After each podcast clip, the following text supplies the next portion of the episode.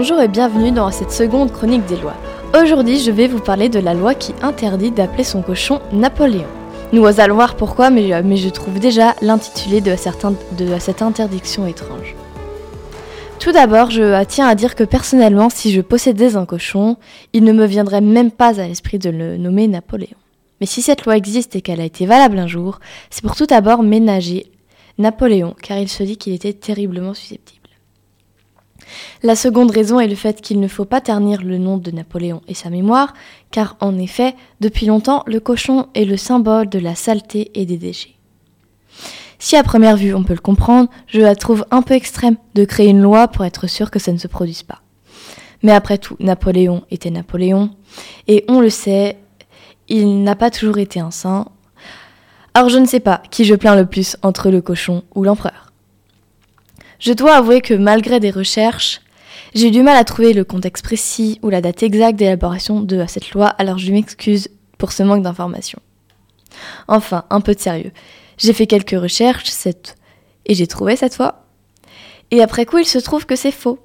Ce qui fait la réputation de la saleté des cochons, c'est le fait qu'ils se roulent dans la boue. Mais au contraire, se rouler dans la boue permet au cochon de protéger sa peau rose qui est fragile et très sensible au coup de soleil ainsi qu'aux piqûres de moustiques, évidemment. Mais surtout, un cochon aime vivre dans un endroit propre et dormir dans un endroit isolé et séparé de ses besoins. Les cochons et les humains ne sont peut-être pas assez différents après tout. Maintenant que cette mise au point est faite, nous pouvons continuer.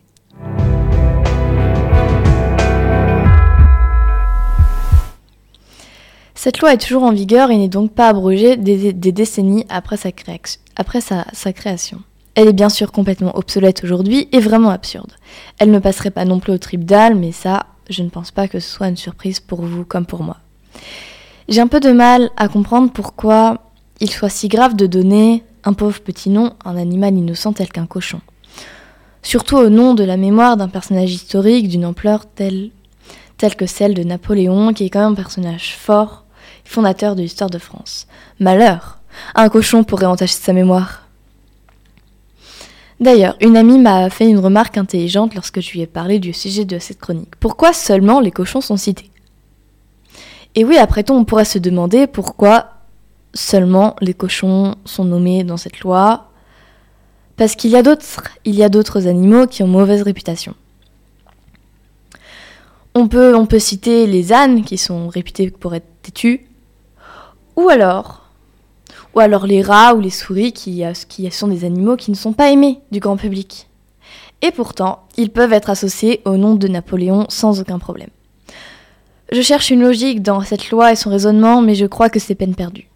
Cette loi, en plus d'être d'une absurdité sans nom, est complètement illogique. Je ne devrais pas le, dire car il ne faut pas enfreindre la loi. Attention, Ceci est un vrai message, la loi est importante, il faut la respecter. Mais on peut faire une exception pour celle-ci. car si vous, voulez réellement appeler un cochon Napoléon, personne ne vous dirait rien car cette loi n'est plus, d'actualité, mais en plus il serait très difficile de prouver, de, que votre cochon se nomme Napoléon, car ils n'ont pas d'acte de naissance ou, ou de carte d'identité officielle.